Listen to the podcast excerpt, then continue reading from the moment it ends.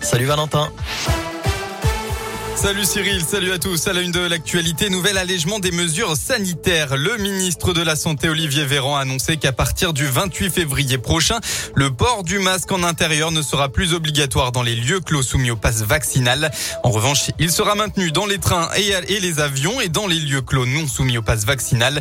Olivier Véran a aussi justifié cette mesure par l'amélioration de la situation sanitaire. Et puis, nouveau protocole scolaire dans les écoles aussi. Le ministre de l'Éducation, Jean-Michel Blanquer, l'a officialisé euh, en fin de matinée. Parmi les nouvelles mesures, plus de masques dans les cours de récré, que ce soit pour les enfants ou pour les adultes.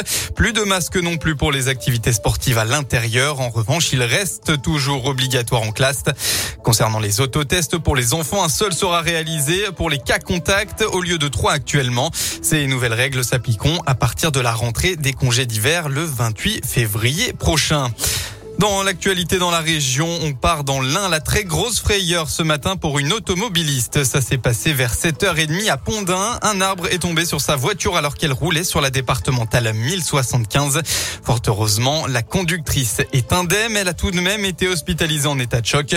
L'arbre a par ailleurs touché une maison toute proche. Dans la Loire, se déplacer à vélo à Saint-Etienne, c'est de plus en plus difficile. La FUB, Fédération des usagers de la bicyclette, vient de sortir son palmarès des villes cyclables 2021 et saint n'arrive qu'à la 33e place sur les 38 grandes villes recensées cette année.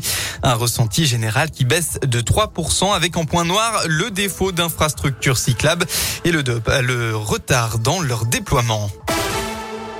On passe au sport. Grosse première déception pour l'équipe de France de biathlon au JO d'hiver à Pékin. Les Françaises n'y étaient pas ce matin dans le sprint. Seule Anaïs Bescon intègre le top 10, 9e à un peu plus d'une minute de la médaillée d'or, la norvégienne Marte Holsbu Reuseland. Anaïs Chevalier-Boucher, 68e, ne participera même pas à la poursuite réservée aux 60 premiers du sprint. Les garçons enchaîneront eux dès demain à 10h. On suivra aussi ce samedi l'entrée en lice du Mont-Brisonnais, Guillaume Cizeron et avec la Clermontoise Gabriel la Papadakis en danse sur classe.